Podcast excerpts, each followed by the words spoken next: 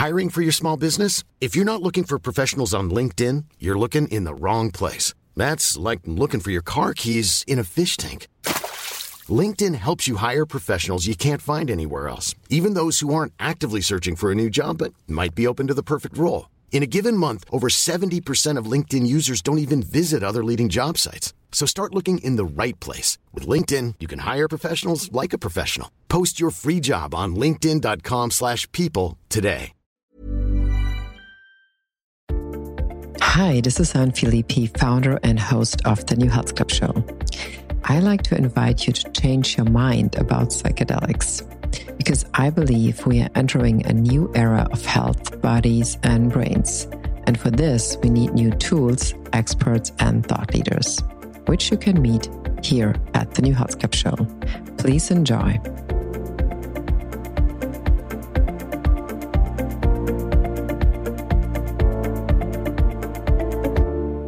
Hi, and welcome to the last episode of the New Health Club Show in 2023, which has been quite a year, I have to say. So today's topic might seem a little harsh as the last topic around Christmas because it is about PTSD, post traumatic stress syndrome, and how it could be healed with MDMA therapy or ibogaine soon. But the world should be informed what PTSD looks like, especially in the current state we live in. Civilians and veterans are suffering. We are exposed to a whole new situation of trauma and war. Even just watching what is happening on social media can cause re traumatization in many people, even if you don't live in the country where the actual war is happening. As heavy as this topic is, I firmly believe the knowledge around healing modalities should be out there. And with this episode, I'm trying my best to do this. I'm happy I had the chance to talk to real experts on this topic whose lives were heavily affected by PTSD and also the healing of such. My first guest is Amber Capone, an amazing lady I keep seeing on all these psychedelic conferences. Amber is the co founder and executive director of VETS, Veterans Exploring Treatment Solutions, a pioneering organization providing resources, research, and advocacy for U.S. Special Operations veterans seeking psychedelic assisted therapies abroad. Amber has served as the engine behind the dynamic success of the VETS mission since its inception in 2019. She was raising funds to support hundreds of veterans, spouses, and Gold Star spouses while as spearheading research and legislative, legislative initiatives at both the state and federal levels. A natural born, complex problem solver, Amber is committed to fighting as hard for other veterans and their families as she did for her own, following a tumultuous return to civilian life after her husband, Marcus, a 13 year career as U.S. Navy SEAL. My second guest is Jonathan M. Lubecky, U.S. Army Sergeant, and he is the founder of the Lubecky Strategic Direction, Veterans and Governmental Affairs Liaison for MAPS and VP, VP Communications at Apollo Pact. He's a 12 year retiree of the U.S. Army Forces, serving in both the Marine Corps and the Army. He's been a freelance journalist since 2014 and since 2016, he's been a strategic communications and governmental affairs consultant, advocating for psychedelic medicine and veterans. Jonathan returned from a deployment to Iraq in 2006. Shortly after returning, he was diagnosed with post traumatic stress disorder, aka PTSD, and traumatic brain injury. While battling PTSD, enduring multiple forms of treatment and taking dozens of pills per day to manage symptoms. He attempted to take his life five times. While recovering from the fifth attempt in a hospital, he was instructed to Google MDMA PTSD. Beginning exactly eight years of being released from active duty from Iraq, Jonathan began MDMA assisted therapy in a MAPS phase 2 study and completed the protocol in early 2015. As of November 22nd in 2022, he's been healed of PTSD as long as he had PTSD. Jonathan talks about these things also, for example, on TV shows like The Goop Show on Netflix. And I was really impressed by his openness around him trying to get some serious help. John was also appointed to the National Veterans Director for the Rand Paul for President campaign, realizing the potential of psychedelic medicine to heal his fellow veterans and the millions of Americans suffering as he once did. He has been involved in media, politics, and government affairs with a focus on the Department of Defense, Department of Veterans Affairs, and media since receiving MDMA therapy. This episode is a very, very important one. And if you have a family member, doesn't have to be a veteran, I have somebody who's been in combat with the symptoms of PTSD, this is something you can actually send them to. You can listen to them together with them and find out where you could eventually receive that kind of therapy. Please enjoy the show, Amber and Jonathan. So today we have Amber Capone on the show, who was the last time there, I think, in the pandemic when everybody was still at home and going up and down from the top floor to the basement floor, I remember. And Jonathan Lubecky, uh, one of the first veterans that I heard about looking into psychedelic therapy in the context of MAPS. And also for those who know the show, um, I think it was the Goop Labs or the Goop Lab. Yeah, you were also interviewed by those people uh, for, you know, working on PTSD with the support of psychedelics. So but since you are running a super interesting organization now for a while that is growing very fast, I would like to start with a question. So, what has happened this year in 2023 with VETS? Well, Anne, thank you so much for having me back on your podcast. I always love seeing you at uh, industry events, and I always love the opportunity to chat with you on your podcast. So, thank you. Um, oh, this has been a banner year for vets. Uh, we we have provided grants to more veterans this year than ever before. So we're going to close the year out at over 230 grants to veterans and or their spouses and gold star spouses uh, our target for the year was 225 so we were able to surpass that um, we have really developed our programming to offer a very robust uh, set of wraparound support services once someone has done their psychedelic journey abroad. And then um, we've added to the team of support for those individuals as well. So our programs are thriving. Um, the Stanford study that we were working on since 2019, which was paused in 2020 due to COVID, we were able to pick it up and right at the end of 2021 and get it finished in 2022. Um, it could be published by the end of this year. If not, it will be very early 2024.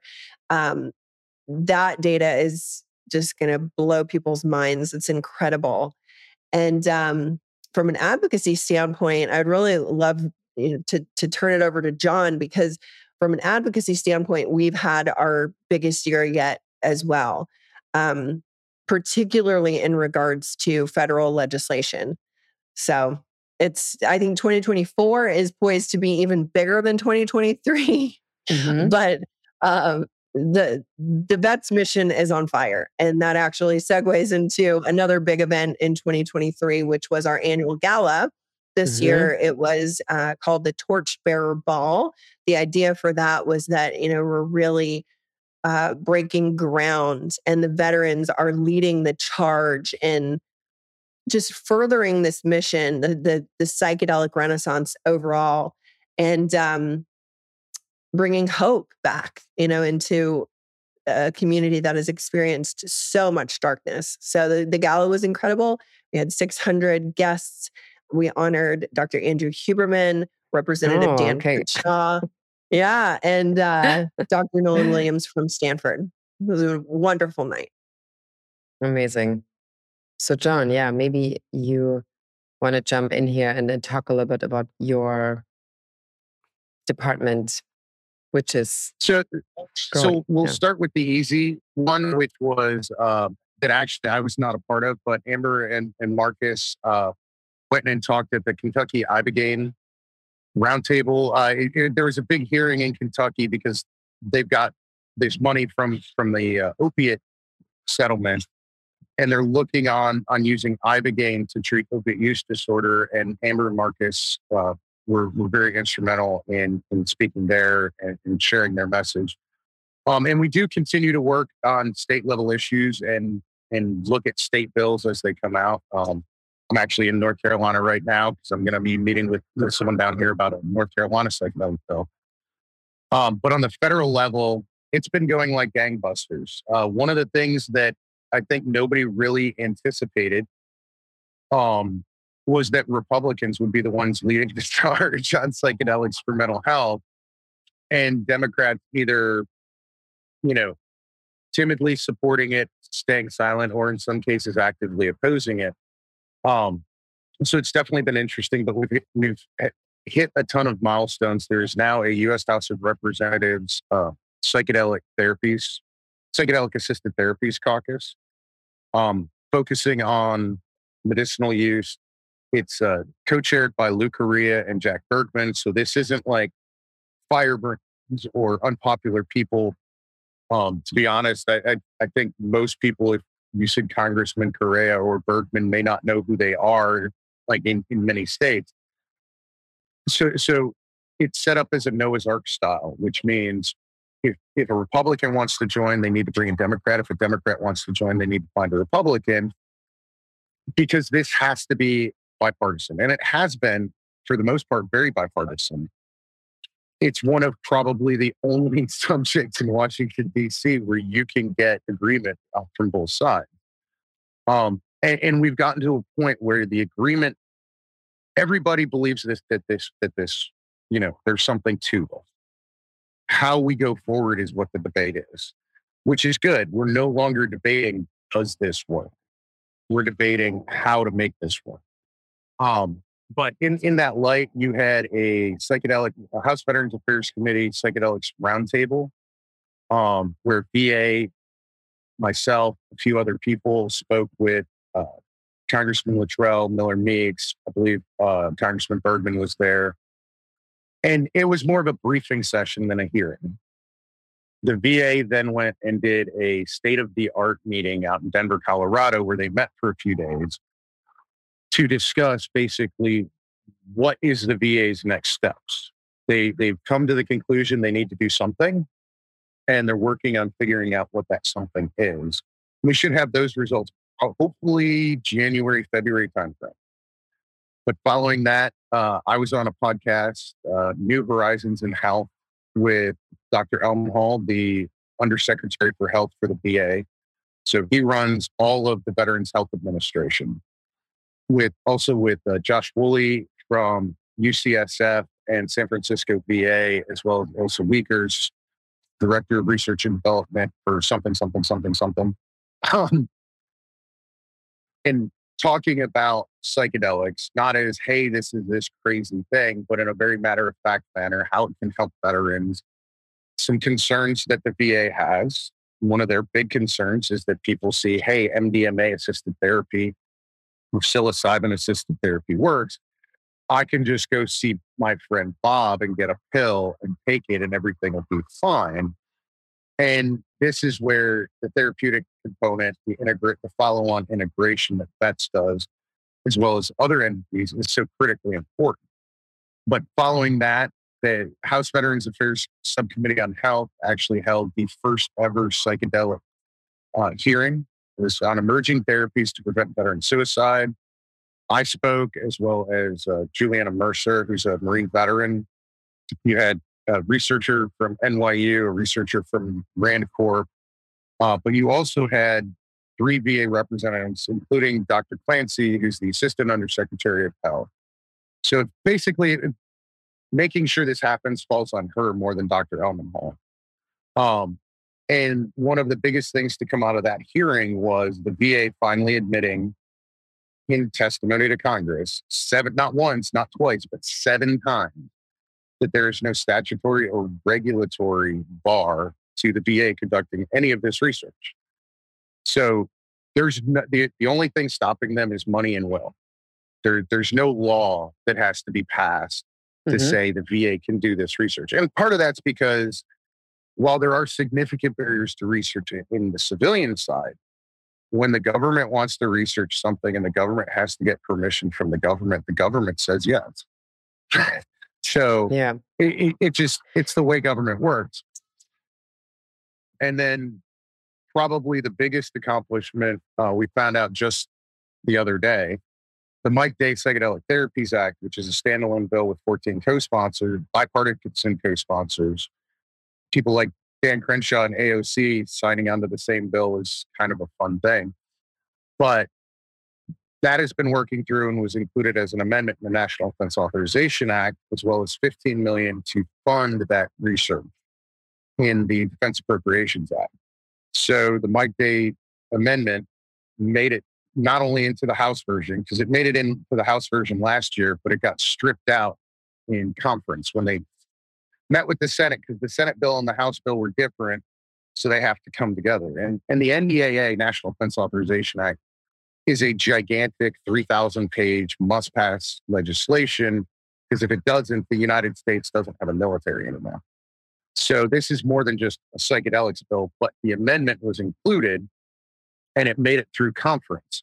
So this will require the Department of Defense to fund and conduct research using active duty troops to deter for PTSD and TBI to determine, you know, if it works, if it's beneficial, if they can return to duty, and then report back to Congress. And they will have to sign it with, or they will have to commence within 180 days of Joe Biden signing it into law. Okay. And there's kind of a big irony here that Joe Biden happens to be the president that will sign this because mm. He, throughout his career, he has a very lengthy career in Washington, D.C. And one of the things that he has been personally very much against is MDMA. Um, he's the author, the author of the Rave Act. He was on the Justice Committee when it was made illegal. He has had a one man mission against MDMA. And as a matter of fact, he stood on the Senate floor saying how evil and horrible MDMA was, and six days later voted to send me to Iraq. So the idea that he will now hopefully be signing legislation into law authorizing human clinical oh. trials oh. of MDMA within the, the Department of Defense is groundbreaking.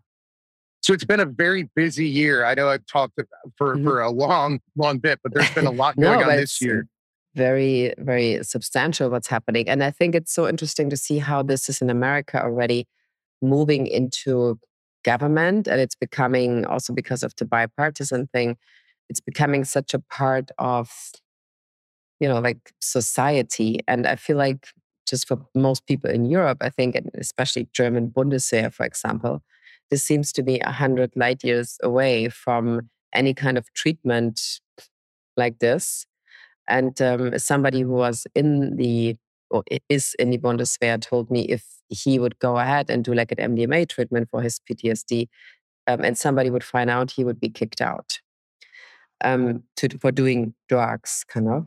So, um, and how do you how do you think this could be? I mean, now you're in the Ukraine on a regular basis. We can talk about this in a second.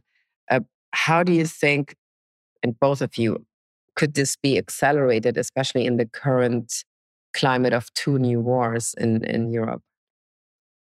So, some some interesting things if we're going to bring um, you know global conflict into it. Um, Ukraine is very interested in psychedelic assisted therapy, um, both on on a military from military commanders to to members of parliament. Um, they're actually for the past year I started going over there originally to take a break because DC is very stressful. And although we had a lot of wins, for example, the Mike Day Act took three years. It's just a very slow process. Um, so I wanted to go over and help people and get a little bit of you know instant gratification. And I ended up working on psychedelic policy within Ukraine as well. Certain European countries um, you know, Ukraine because they're fighting a war and they're losing people to suicide and PTSD that can't fight on the lines on top of all the physical injuries. Um, but there's other countries that are are somewhat more open. The Czech Republic being one of them. Um, there's ongoing trials there as well as in the Netherlands, I believe. Mm-hmm. Although it could be Belgium, because mixed up. I sorry. Um, but I think one of the more interesting factors is the more recent conflict, not Ukraine, but Israel Palestine. For two reasons. One, there is published research on how psychedelics can be used to heal people who have suffered, you know, trauma, either from either Palestinians who have suffered Israeli trauma or Israelis who have suffered Palestinian trauma, to help heal those wounds and move forward with some form of peace. But also, uh, Israel, MAPS Israel has been very involved in doing MDMA assisted therapy along with the Israeli military. So Israel has been very, a lot farther forward than even the US when it comes to the idea of psychedelic assisted therapy. Um, but I do think that when, you know, one of the biggest things about the Mike Day Act is, and, and if DOD, which has been resisting this, um, and they've been drug kicking and screaming to, to do this. If they do these trials and come back and say, hey, okay, it works, and X number of people return to duty, we're going to continue to follow them, that sends a very out not just within the United States to the VA, to health insurance companies, to Medicare, the states for Medicaid. Because if people can't afford these treatments, they won't have access either. So they need to be covered by health insurance and all these other things. DOD, who doesn't want to do it, coming out and saying it works, it is verification for everyone from a legitimate source that they that they trust in that but it also sends messages to other governments around the world. Uh, to include the eu on approval going forward. Because the hope isn't just approval in the united states you know the hope is that these treatments and therapies are available worldwide. Yeah. And then, and Amber, I have a, I want to quickly touch on on your story also because like when you we talked about this in a podcast or you talk about this in other podcasts too, is that you were basically, let's say, the civilian affected by a person coming back from combat with severe PTSD. And I feel like it's great that you, the two of you, are really on on this episode because I feel like this is something that is now increasingly happening. That civilian families have the situation that their mostly husbands or men or dads come back from combat or are in a constant combat situation now and need to deal with their kind of probably very fast acting PTSD coming out of a certain situation, either in Ukraine or in Israel or in, in Palestine. So, what I would really think it's great if you could talk a little bit about how your story was back then when Marcus came back from Iraq and how do you had how you had to deal with this and how do you even realize what was going on with him? Yeah. Marcus did serve one tour in Iraq, maybe two. Most of his combat was in Afghanistan. Mm-hmm. And mm-hmm. I think for anyone who's seen combat, there's an automatic assumption that it is PTSD. I never thought Marcus had PTSD. He would tell okay. you that PTSD is in his book a four letter word. He doesn't like the diagnosis. But, you know, that's not to say that there wasn't trauma endured because of his time in combat. I think if you look at a photo of a soldier of any decade pre and post combat, you can see in their eyes that their spirit is just crushed. War has been around as long as man has roamed the earth. However, it's an unnatural state. And so it certainly does impact someone's psyche. Um, but what I was seeing with Marcus, you know, yeah, he was disconnected. He was um, not himself. I felt like he was a stranger but he really loved his job and he almost preferred to be deployed. So, you know, the PTSD diagnosis never really resonated with me. However, I was seeing um, severe cognitive issues that seemed to be beyond his control. And my personal belief is there's a lot of misdiagnosis happening uh, in the United States, in particular within the special operations community, that you know their their challenges are solely attributed to PTSD.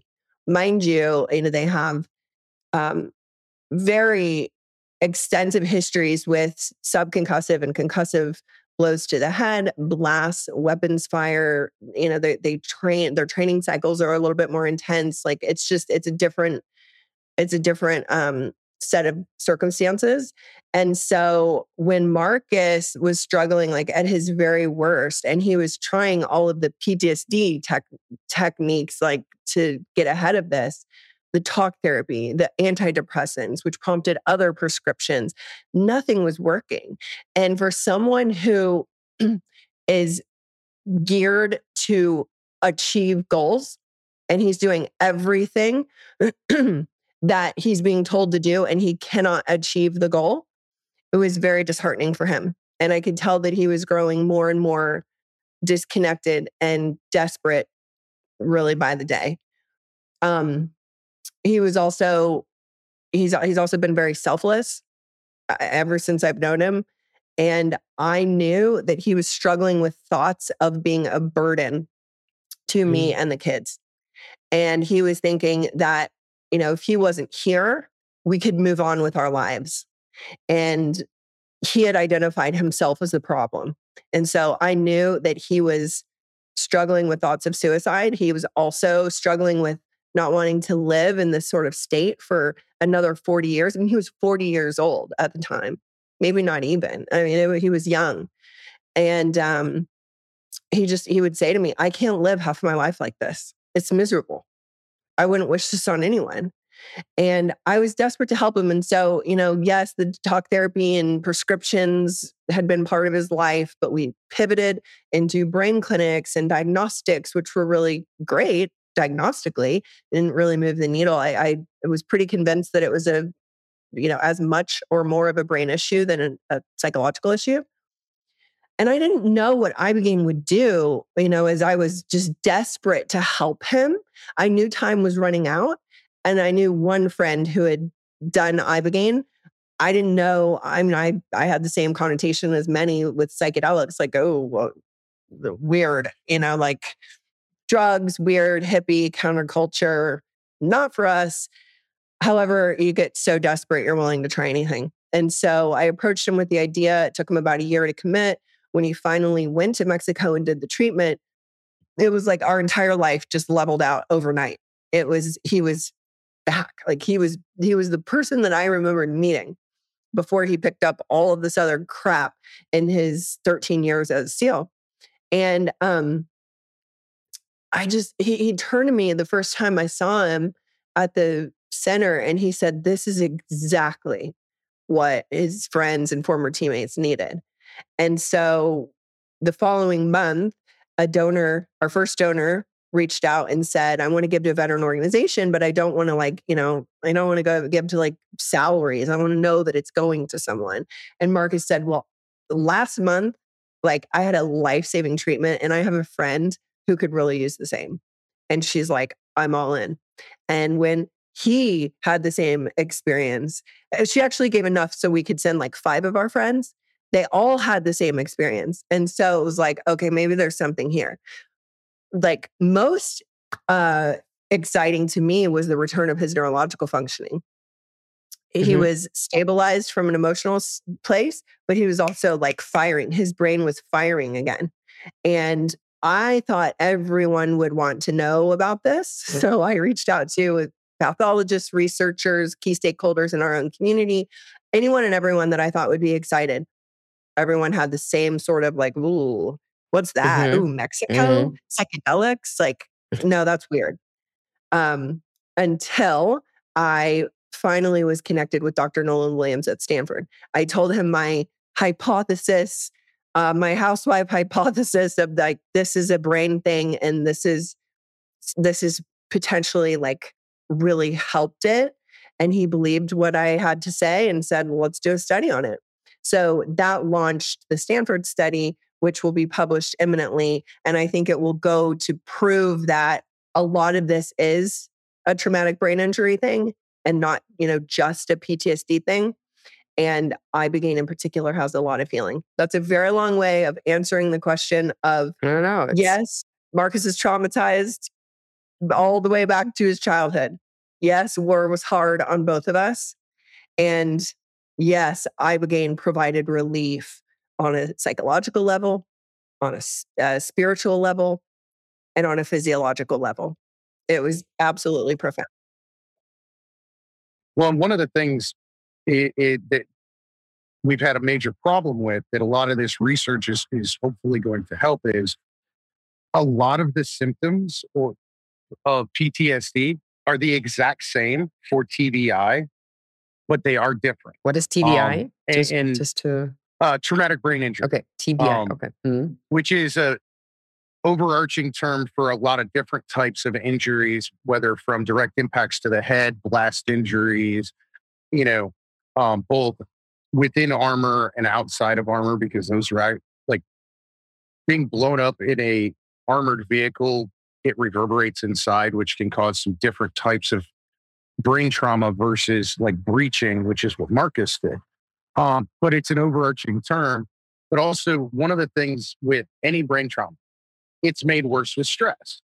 Well, if you have any emotional stress, whether that be PTSD or adjustment, you know, issues or depression or what have you, that increases the stress on the body, which makes the TBI worse. So for me, I, it's been weird to figure out what is a TBI issue that has not fixed itself, um, and and what was a PTSD issue. So, for example, going to sleep, actually falling asleep, is a TBI issue. It's a brain trauma issue.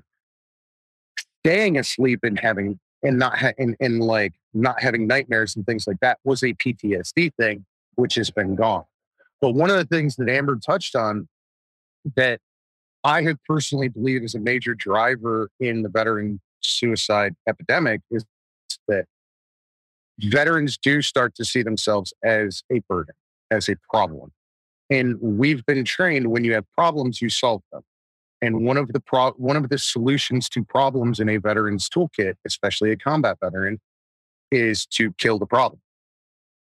And when you view yourself as the problem, killing yourself becomes a solution that's in your toolbox that is not irrational. And not all civilians have that kind of thought process. Um, so that's one of the reasons why I believe veterans have a higher incidence of, of, of suicide and suicide attempts than the general population. I mean, maybe you guys can explain how this works. Let's say you're a veteran, you you heard about vets, and you heard a, maybe listened to a podcast, which a lot of people heard about psychedelics in the recent years, mo- mostly Joe Rogan talking about it, and then finding somebody who brought them somewhere to do this. So how how would this work? So somebody would approach you and would actually try to go somewhere to do the treatment, and then maybe you can just explain the process a little bit how this works. Yeah, so VETS was born out of that initial uh, commitment from Marcus and me to help our friends. It became their friends, their friends' friends. It became mm-hmm. all of naval special warfare, not just SEALs, but support personnel.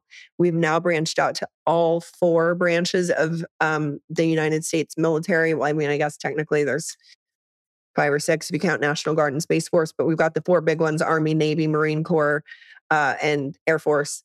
And we do have a focus on special operations. However, every single veteran that's ever served has they were advocating for them every time we're on Capitol Hill. We want to see access to these therapies opened up for everyone, not just veterans, even all mm-hmm. Americans. Mm-hmm. Like the the healing potential is so incredible. Um, veterans are just leading the charge in you know creating the awareness and the safe place for lawmakers to join the fight. Um, we have to turn away 80 to 90% of the special operations applications that we receive. That's how many we get. So to open it up to like all military would be completely overwhelming. We have a very small staff. But for veterans who are interested in coming through our program, our current model has been set up that they would apply online.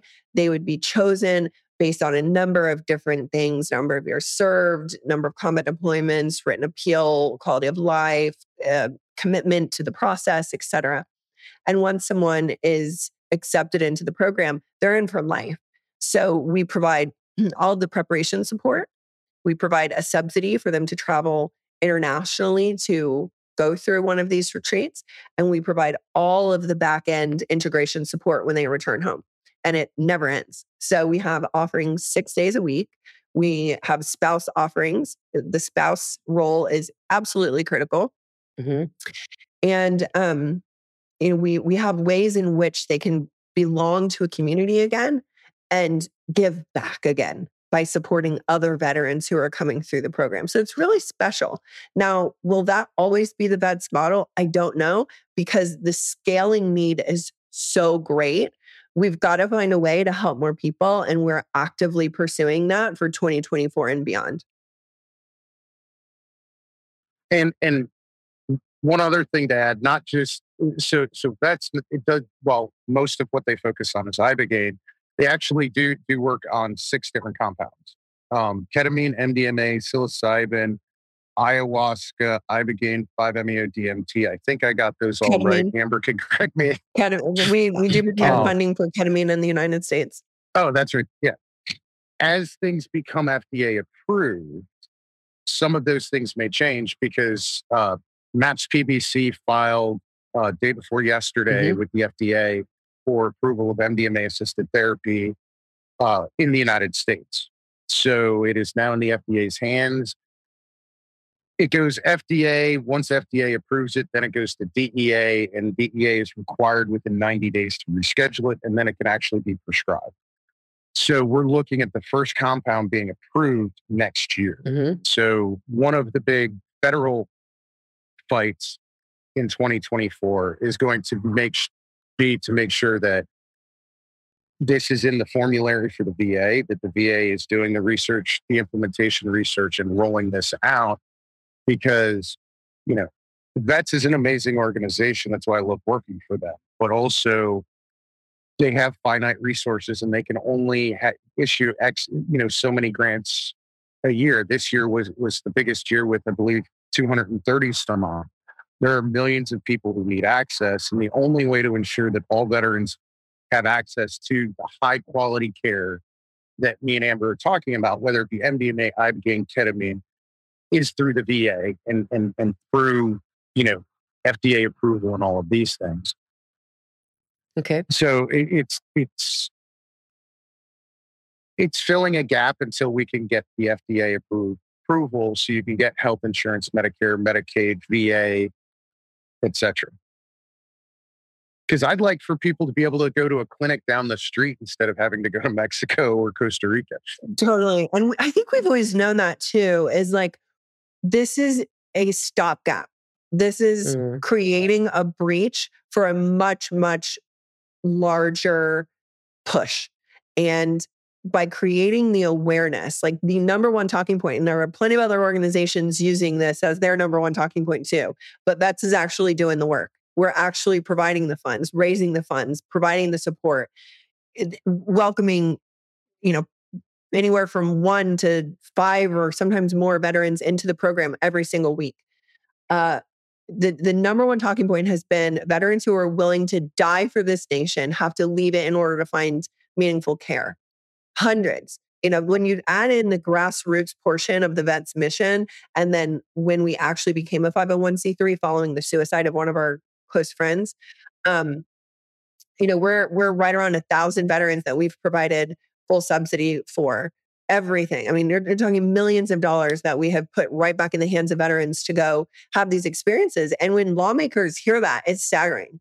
We are the most advanced medical system in the world. And our veterans are going across the southern border to a tiny clinic in Mexico and having their their lives completely transformed. And I think there's also a bigger message in all of this. Which is, and it goes back to when Amber was talking about Marcus's story. And I know I felt the same way. I don't want to live the rest of my life like this because we were all told that there was no solution, that, that this is just how it is.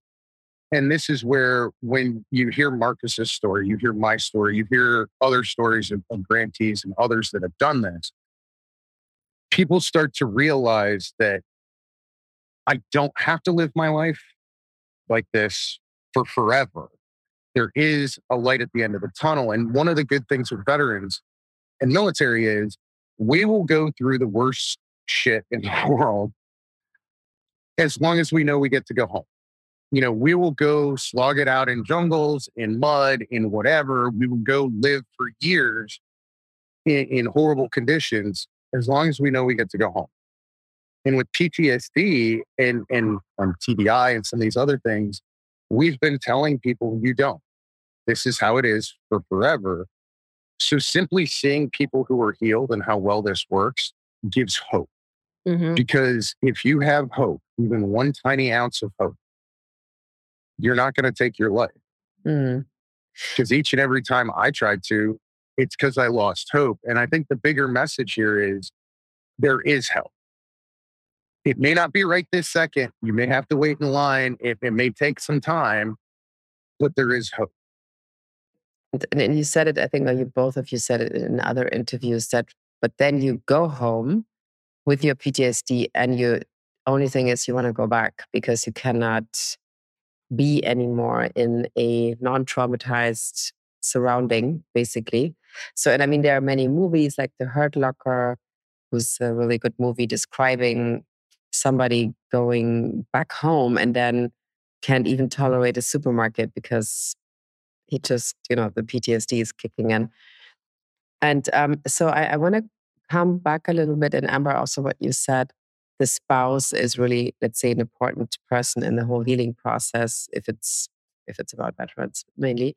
But I, I think we also entering now in a new phase of a a much bigger amount of people probably suffering from maybe not from these brain injuries, but from a new, sometimes it feels like a new version of PTSD that you could just acquire while looking at social media every morning with beheaded babies and Gaza Strip uh, information or Israel army or, or, or, like the whole this this rave that happened where these young people got attacked. So, I mean, it feels like this is really conversations I'm having with a lot of people here in Europe that just looking at these kind of, let's call it content, or just having family kind of being in this situation or have been having been in this situation and not even touching by yourself kind of a battleground or have to go somewhere, but still people start to talk about how they start to experience let's say almost like um, PTSD because of the situation the world is in right now.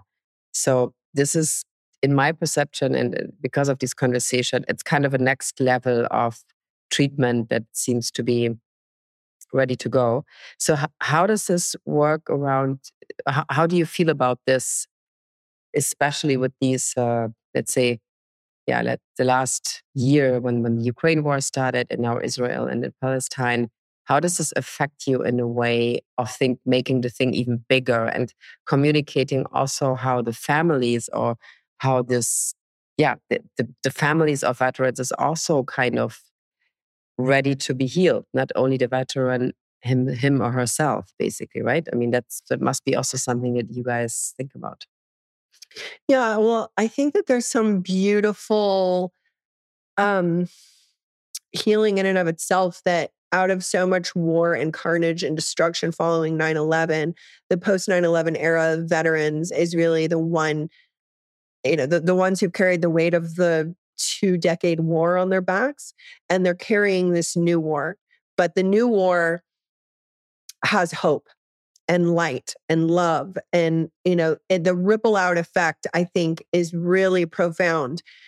Our goal of helping Marcus's closest friends, uh, like I said, became their friends and has rippled out and out and out and out. And even though not all veterans are able to receive funding from vets. Maybe they're receiving hope from vets. And whenever they're properly supported in a psychedelic journey of their own choosing, um, and they come back and do the integration work and make the lifestyle shifts necessary, that ripples out within their family, within their community, within generations. And so change is not going to happen overnight. But I think that this new paradigm, this rumbling that is happening in the field of mental health is far reaching in terms of implications for future success and restoration. And it starts with a torchbearer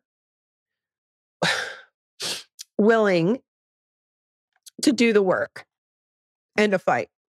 And, you know, I look at the power of one life.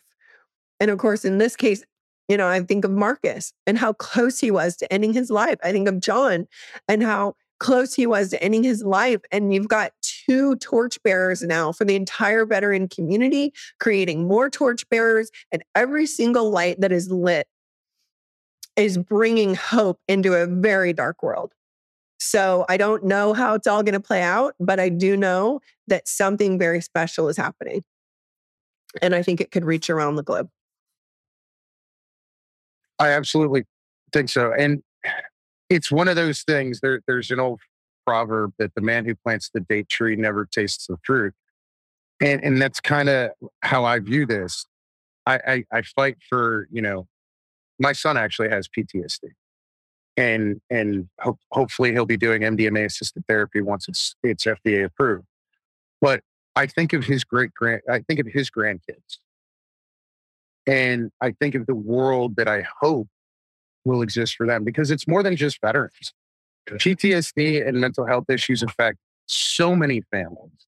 Uh, just this morning, I was having a conversation um, with with a, a veteran he's he's perfectly fine, but his, his wife went through a lot of trauma growing up and has severe PTSD. And I was talking with him because he has a hard time understanding PTSD. It, it mental health affects so many families, not just veterans but civilians. And you know, I'm I'm a bit fortunate when I had my PTSD because it was from combat. I could avoid combat like things. I, I think about what about the victims of military sexual trauma or rape victims where their trigger happens when they fall in love with someone too. And it's, it's very, very difficult to avoid.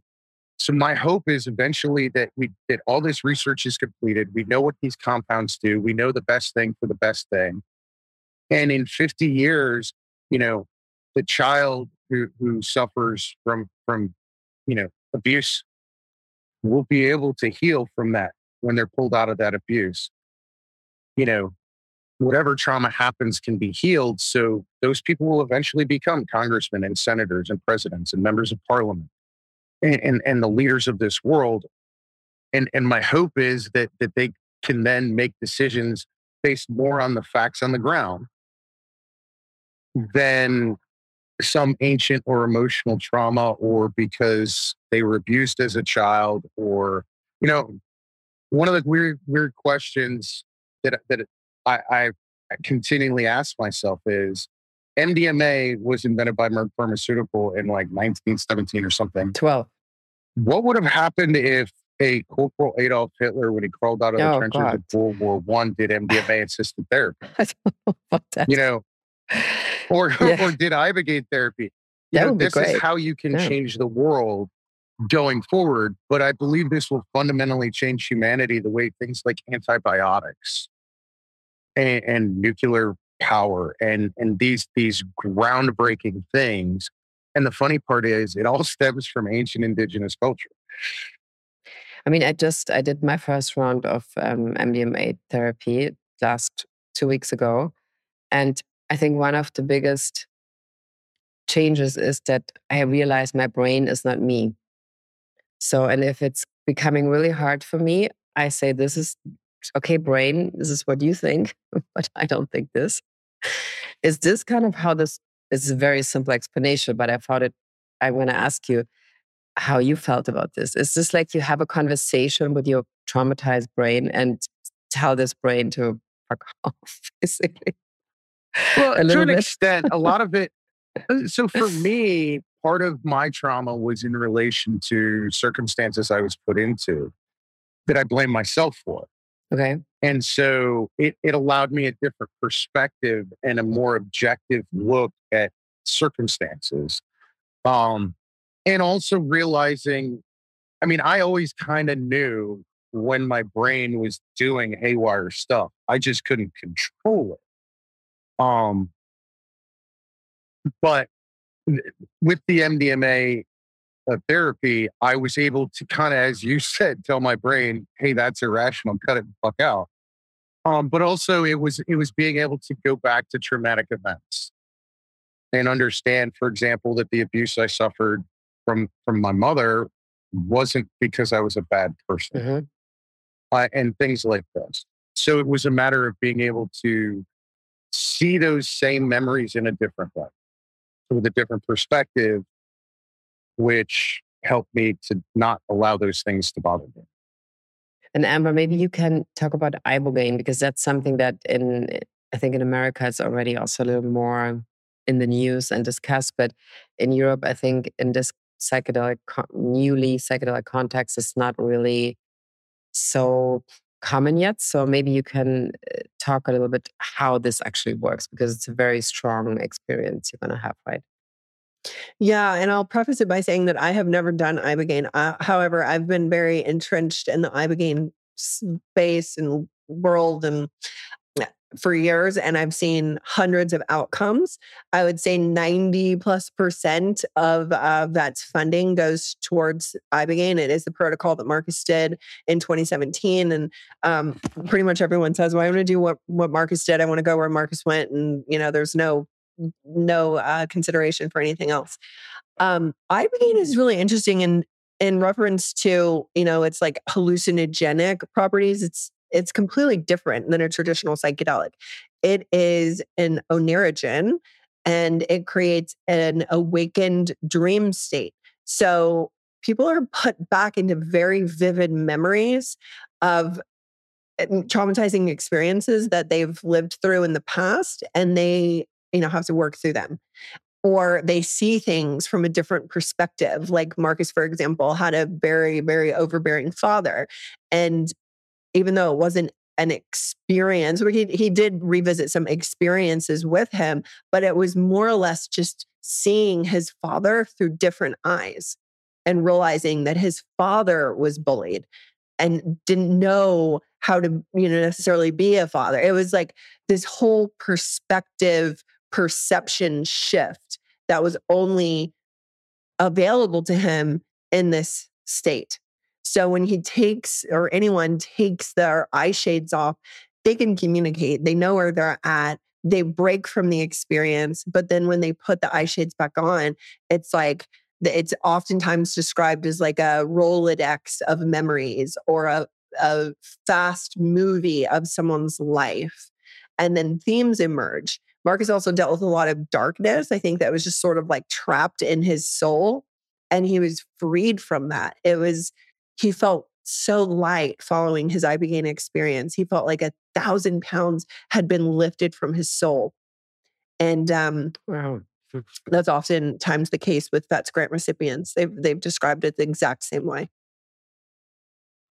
Yeah, I can tell you the night after I did my, my first MDMA session was the best sleep I had had in eight years. Oh, wow. Okay. But but I mean, I find it interesting that you, when I saw you at, at the Goop Lab, which was a great show about psychedelics, but it was rather a show like, oh, those guys are going to South America and doing a little mushrooms and have a good time. And then you came on and said, like, well, I tried to kill myself five times. And it was like a total, I mean, it was amazing. Of course, you said it, but so I wonder, so how, how did you feel about being part of a show that is, I mean, I love Goop, I mean, there's no question, but it's rather coming from a, let's say, lifestyle background that uh, you work on a little bit of trauma and then you're fine, you're in LA, you can have great food and you live very healthy, so everything's going to be fine. And but you were telling about like putting on your uniform on on July 4th, 4th of July, um, when when you heard like, you know, just fireworks going up. So, and, and I will never forget this because it's exact, exactly what my grandfather told me. On New Year's, he would never go out. He would just stay in the basement until it was over because he couldn't take it. And I never had no explanation. So, um, can you, is that okay for you to talk about this time in your life before you before you got into this therapy and how you felt on a daily basis? I mean, one, on a daily basis, I suffered from, from crippling depression. And that was, and, and things that startle a normal person, where like they're okay in a minute or two. I, I would be that way for weeks. A lot of intrusive thoughts, I would be reminded of things. If I saw people in Arabic clothing, I'd, I'd be hyper vigilant and start having panic attacks. You know, and it was a weird thing. If I saw people in traditional Muslim garb wearing black socks with sandals, black socks with sandals was a weird big trigger for me. In a backpack, I'd, I'd lose. And also, the base I was on got mortared something like 6,000 times, I was told while I was there. So it was constantly under fire. So, especially things like fireworks and stuff like that. And I would usually spend 4th of July at the VFW because it was a double cinder block wall and would be far enough away that I could muffle most of the sounds. And I was surrounded by veterans who were basically hiding and drinking there for the same reason. But I mean, there were good days and there were bad days. But one of the things is, even on the good days, I didn't want to live. I just didn't want to be ex- want to exist, and I thought I was a burden to everybody. And in a lot of ways, I was. Mm, yeah, but maybe you, yeah, I can't imagine, but that that you that that's your perception of yourself. But if you go to Ukraine right now, which you said you go there to support also the Ukrainian Psychedelic Association.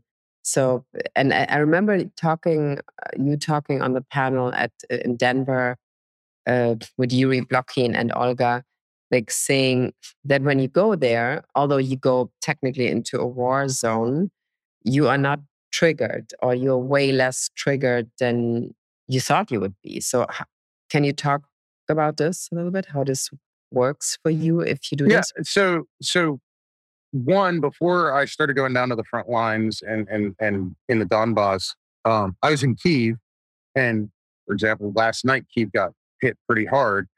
So air raid sirens go off, and one of the things I learned in Kiev is apparently everywhere in the world uses the same sound for air raid sirens because you know like police sirens are different countries and stuff like this. So, so German police sirens are very different than American ones. So I assumed to be the same with air raid, and it's not. But air raid sirens went off. There were explosions. I, I went out on the balcony, my hotel balcony, made sure like everything was fine. Nobody was in immediate need of help. And I went back to sleep and went right back to sleep. And that's when I was like, okay. And, you know, I went and spent about two weeks down near the front lines. There's a warehouse, it's a logistics hub. I think it's, depending on where the lines are today, about 14 miles from the front lines. Um, and it's used to for medical supplies, food, heating equipment, clothing, things like that. When I went down, there was artillery fired, there was gunshots, there was firefights. And I'll, I'll be honest, I, I'm sitting here thinking because a lot of stuff that we did was convoys and other stuff. And I'm sitting here driving down a road that's potholed from freaking, you know, artillery shells and other stuff, torn up by tanks, you know, minefields on either side. And I'm completely calm. And I'm a bet I, I noticed that I was a better soldier than I ever was in Iraq, in part because I didn't have the anxiety. Now, some of that's because I'd already been through it before. um, but also some of it was, I believe my emotions were rational for the moment. If I didn't react to contact or or didn't do what I was supposed to do, I absolutely did. I just wasn't terrified the whole time. Interesting. Okay. But I mean, when you say you weren't terrified. And the thing is, like, I mean, I have a really good friend who's a Serbian guy, and he's working on himself now with psychedelic therapy and all his memories coming back from the war. And he said he he was never he was never scared. He never experienced anxi- like anxiety or threat. But even if somebody had like a knife here on his head, he was like, whatever. So how? No, you know what I mean? I, I will say a lot of the fear came from. I did a couple of convoys, not a lot of them, and being on the road with the IEDs, that was ter- driving was terrifying. And that was something that I noticed in Ukraine. I wasn't scared of. I mean, I was still scanning the road for IED, and there's very much minefields on both sides of the road. When you stop, you don't step off pavement in certain areas, things like this. And it's just rules you follow and you do. But I didn't have the kind of fear that at any second the road's going to blow up in front of me. Interesting. Okay. But and Amber, I quickly want to come back to your story also because I mean, once you guys started to create uh, VETS and, and Marcus became better, so you, you know, your, your life started to come back, or you he came back, as you say. So, but still, like what I remember also from my last conversation, it kind of still requires kind of a mm, almost like a new routine in your life to implement also let's say um, tools like i mean i know marcus loves kundalini yoga meditation in the morning so how does this look like for a family? So um, very on a very practical level. Well first of all i will say that Mm, as i alluded to earlier when one person in the family shifts so dynamically and dramatically, yeah. the others are forced to follow suit. That doesn't always bode well with other members of the family, especially if they're carrying trauma. So it's really important to communicate during these times. I was a thousand percent on board with Marcus. I had given him my word shortly. Well, it's actually what got him to commit. He thought I was going to leave him. I thought he was going to die by suicide. And I came alongside him and I vowed, I will never leave your side, but you have to fight. You have to fight with me, and I will fight right beside you every day for the rest of my life. And so we approached it together. That's not to say that there weren't hard days or hard times, but the hard times became a hard week. And the hard weeks became hard days, and days became hours, and hours became minutes. And then it shifted to the point where he was in control. He could pivot quickly Mm-hmm. Or he could, he worked so hard at changing his neural pathways to not even get in those situations. So, you know, he he didn't go on this endless loop of negativity or self-destructive thoughts. Um, and he did that just over time, training himself, but starting out with the basic understanding that this is normal. It is, we all have an ego that wants to protect us. It's our survival mechanism. And so identifying that and allowing that ego to be honored for what it has served in your life to this point, but also to let the ego be put away and to work on becoming a new person without these limiting beliefs. It requires a lot of intention and a lot of repetition. So those deep rooted tracks that are in all of our minds were temporarily covered with a fresh coat of snow. And Marcus was able to work with an integration coach so that when he wanted to get back in those deep rooted tracks, or straight down that mountain into the abyss, he was able to pivot, pivot, pivot. And then eventually new tracks were created. He's still creating them. He still has bad days. He still talks to a coach. He still has my support. And we are still making progress. And I think that that is one of the biggest things that veterans um, are learning or coming into acceptance about like it, there's it's not a goal that's just like oh we achieved that yes psychedelics can create a massive reset but if you want to really maximize that window of opportunity that's created following a psychedelic experience where the ego is quieted, you really have to be intentional with creating these new thought patterns, new ways of being, new habits. The population that we're working with is very goal oriented. And so it's like, okay, I'm feeling great. Where's my checklist? My checklist says get proper sleep, wake up early, go to the gym, eat right, be part of a community, give back, find purpose, take care of my body. And that just snowballs. It's really, it, it, it's a really, really special thing to see someone reclaim their power. Well, and this is why integration and the therapeutic component is so important because it's what really creates lasting change. Yeah. Um, you know, I, I went through MDMA assisted therapy nine years ago. I I talk to therapists when I need to. Um, and like going back and forth to Ukraine when I lost both my parents, things like this. I call up a therapist. And, and one of the things that MDMA assisted therapy taught me is that therapy works.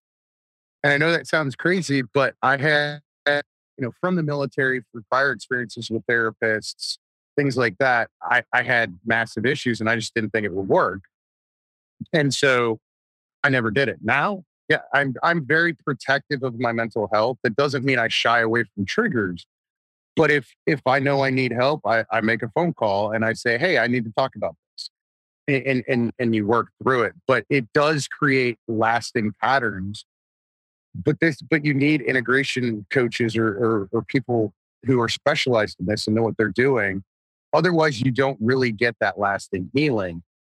Um, and that's where people say, oh, I have to keep doing this rather than changing the actual underlying issues and changing how you are interacting with the world to make sure these things don't happen or when they do it is it you know a months long thing it's a minute stuff yeah it, it's so, so true john and it's not a linear process it's not like this i think when someone has a really profound psychedelic experience and they're just blasted to the top of the mountain, they may not realize that it's their job to stay there.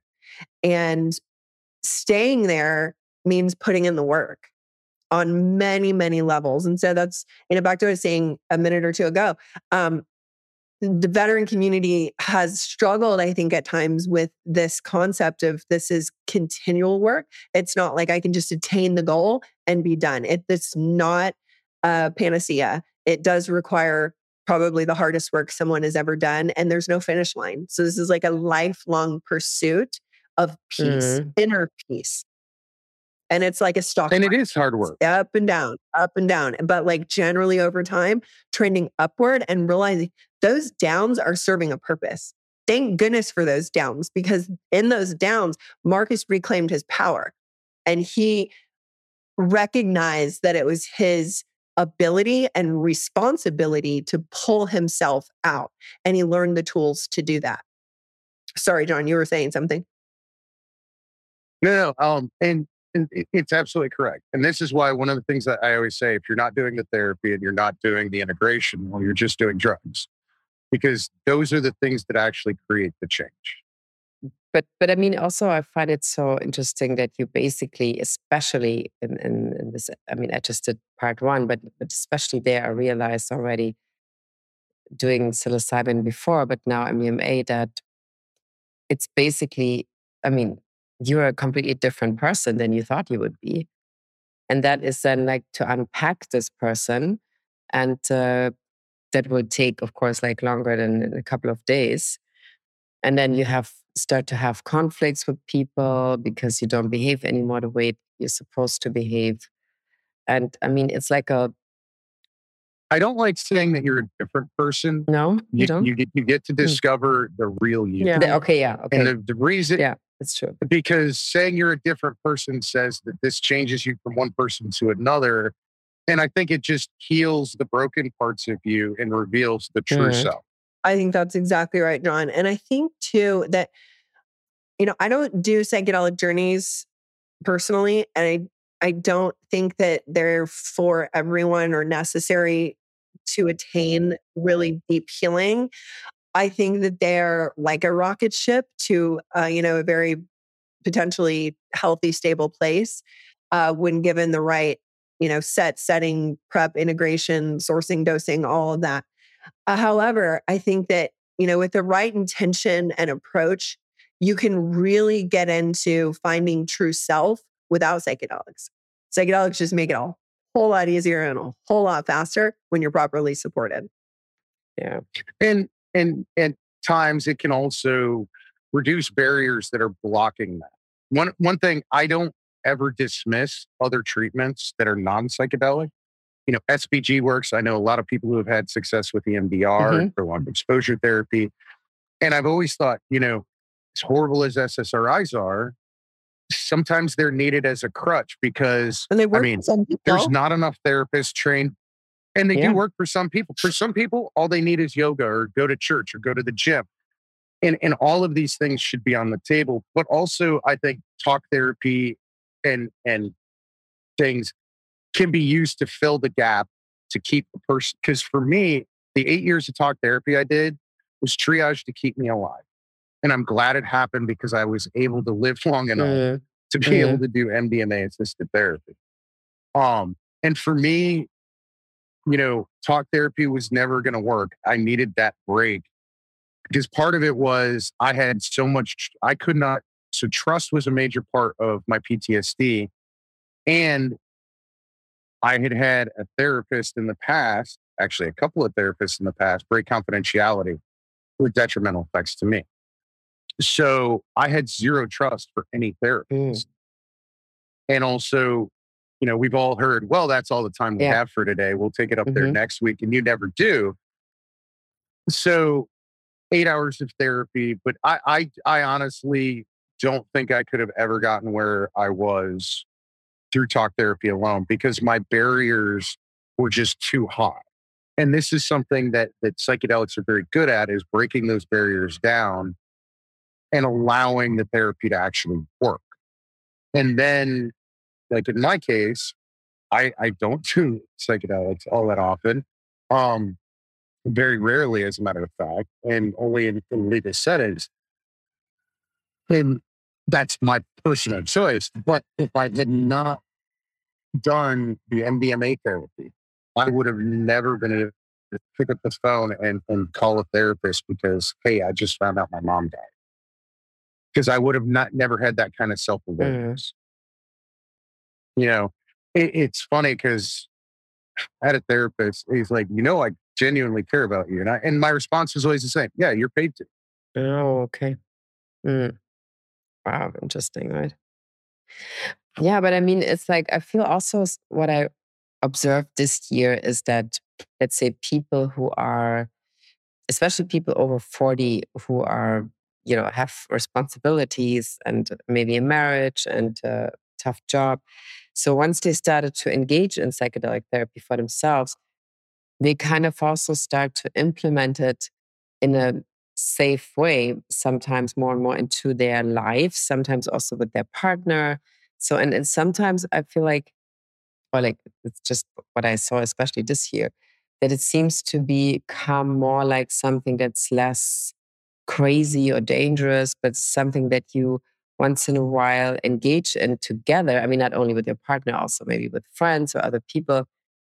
And that it's becoming also something that is just being accepted again as a as a tool um, that you if you can handle it and if you know what to do that it's making lives easier also in a way and not necessarily i mean i know there's a some people say well that's still doing drugs but but I mean, it is by def by definition. Yeah. It, it is, but also mm. here here's part of the concerns that I have. Like like one, I'll I'll say personally, I don't think anybody should go to jail for for possession and use of personal use of substances. I think there's far better ways to handle those issues. But also, part of the concern is adult use, which yeah. is kind of what mm-hmm. you're talking about, spiritual use and medicinal use are three different things, three different contexts. And I think part of the problem is when you say all three are the same, it can have mm-hmm. disastrous mm-hmm. effects mm-hmm. for people who have severe yeah. mental health issues, um, some of which may be counterindicated the use counterindicate the use of psychedelics like schizophrenia, um, or need to be done in a different container. And, and I think the problem is you know, I went through a four month protocol with with with integration therapy, etc., because I had severe PTSD. I'd had five suicide attempts, etc. If you just say, hey, I have these severe mental health conditions. I can just sit with a friend and do mushrooms on a Friday night and that'll fix the problem. That can lead to disastrous mm-hmm. results. And I think part of the issue is, you know, I, have famously said, you know, growing up in, in, the 80s and 90s, their generation, uh, we were taught about good drugs and bad drugs. Well, good drugs gave us the opiate epidemic, and bad drugs cured my yeah. PTSD. So for me, it's more about context. If you're talking about a therapeutic context for a specific mental health condition, that should, at the the first, be tr- be treated medicinally with proper protocols, proper evaluation based on that individual, their needs, their medical history, their mental health history, to ensure it's done mm. safe. If you're looking for spiritual and you're not claiming any sort of mental health benefit and your mental health is is for the most part good, then yeah, that, that's a different story. Even even adult use. I, one of the things I find more interesting is honestly the, the conversations around microdosing because every like they've started doing studies and placebo controlling it and they're not finding a difference. So microdosing may entirely be a placebo effect. Um because most of it's based on anecdotal mm. you know stories. And i always kind of have some reservations when people do put take a substance and put it put it into their body because their friend said it would help. Yeah and because I see in, in the veteran community, especially, there are so many myths and rumors and misconceptions about so many different things. For example, if you say you have PTSD at the VA, they're going to take all your guns. Well, I had a, I had a diagnosis of PTSD and I owned guns. Like, so you have the same thing in in the psychedelic space. And some of this is because there are people who are dedicated to ensuring that this is medically available to the people who desperately need it. And then there's people who just want to end the drug war by any means necessary. And, you know, part of the problem of doing this in the wrong container is where you have things such as a pilot who did mushrooms yeah. and, and tried to crash an airplane. You had a soldier who did mushrooms and ended up shooting up a campsite You've you've got these things, and yes, ten thousand people can do mushrooms on a given night and have no issues. It's the one dude who strips naked and run down, runs down the freeway that makes it a national news story. But irresponsible use is irresponsible use, even if it, you know, is psychedelics. And, and this is where I'm for responsible use. And and that is a different answer for every human because it depends on their personal mental health history, mm. their medical history, etc. Because frankly, like, do I believe you're going to overdose on at an ayahuasca ceremony? No, I don't. Do I think if it's not properly done, when you get up to use the bathroom, you could be unsteady on your feet, fall and crack your head open on a table, and then the headline is "Woman dies mm. at an ayahuasca retreat"? Yeah, I could very much see that mm. happening. And this is where those kinds of things affect and make it harder for the federal wins that we had this year. Yeah. Um, because those questions are asked. Yeah, it's true. Before before we go, I mean, um, just what is your what is your biggest challenge right now for the next year with VETS, and how could people support you that are listening to this podcast? Uh, the challenge is always scalability, and that's everything from donor, you know, fundraising to how do we help more veterans? How do we create more impact? We're a small but mighty team. And I think we're creating um, massive waves. I wonder how much more we could do if we were able to backfill our team a bit. I'm, you know, as the leader of the organization, always trying to assess burnout. I think everyone is very purpose filled and passion driven, but that can only last so long. So, mm-hmm. you know, from a scalability standpoint, the dollars make everything happen. And that to me is always, we're always up against extinction as a nonprofit. Um, we've been blessed with incredible donors. And so uh, we're going to be around for 2024. Um, but you know creating more impact legislatively is certainly moving to the front seat it was more in the back seat historically up until now.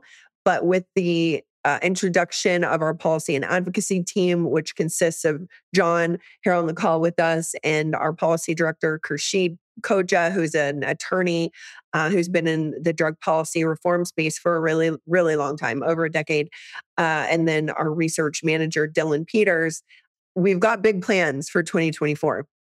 One of our driving, uh, I would say, convictions is not allowing veterans to be exploited or tokenized in this space. So we're going to be moving more on that.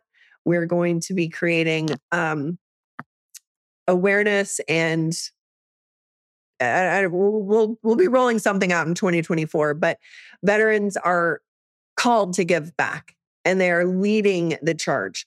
However, there are uh, other, you know, they're commonly exploited. And so we definitely want to put an end to that and allow them to mm-hmm. serve in ways that feel meaningful to them and not like they're being used. Interesting. Okay.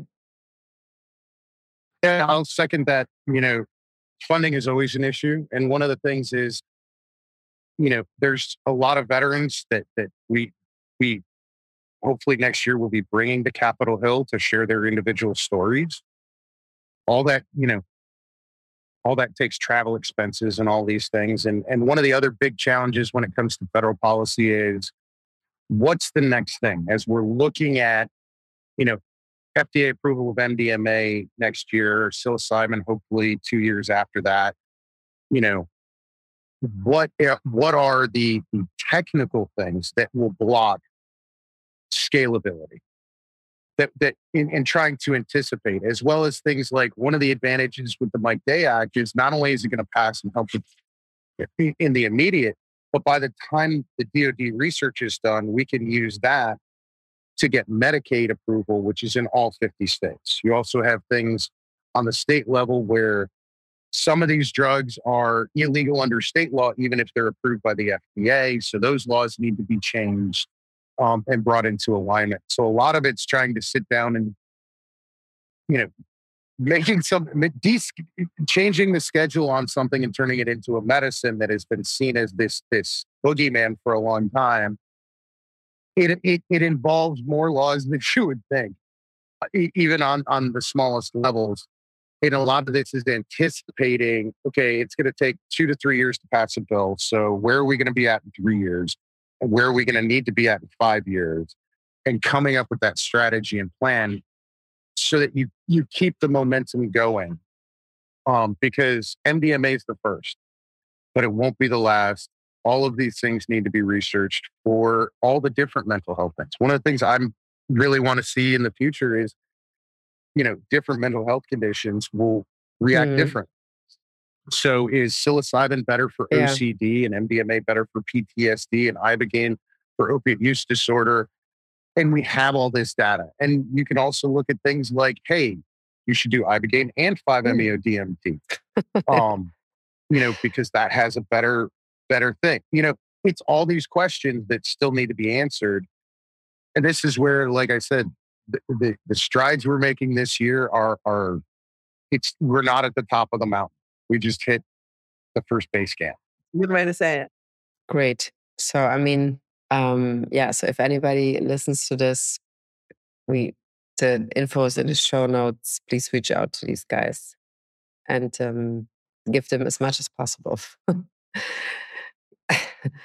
I really like to support you in this as much as possible too. So um, we're actually having a, a panel at the German conference DLD in Munich about war trauma and MDMA with uh, Yuri Globkin, Rachel Yehuda, and um, Leo Rosman in January. When is that? Uh, January 6th no, January 11th. So if you sh- for any somehow should be magically in Munich at that time. Send me the information. I will definitely see if I can make. I send you the info, and both of you. I mean, we, I'm sure we can figure it out because, uh, fortunately, it's a great conference, and they understood because of the situation. They understood when I proposed the panel to them, and then um, they even got Rachel to come. So if you can make it, it would be amazing we can do two panels. so I'll be on a panel with Rachel. I have no issues with no, no, Rachel. No, I mean, like, she's she's a wonderful yeah. woman who's who's, who's done no, a I lot mean, of what stuff. I mean that, that the topic is so big that you could easily do two or three panels, and um, it's just yeah. Oh, easily. Well, no, I sent you both the info, and thank you so much. It was super interesting. Um, okay, cool. Have a good day. Thank you, Anne. Thank you. Great to see you. Thanks, John. Hey, and thank you for listening to this episode. Since I have you here, I just wanted to remind you please follow us on Instagram, The New Health Club, on X, The New Health CL1, on LinkedIn, and please subscribe to our newsletter on Substack. I'm very happy if you are a returning listener and customer and fan of The New Health Club.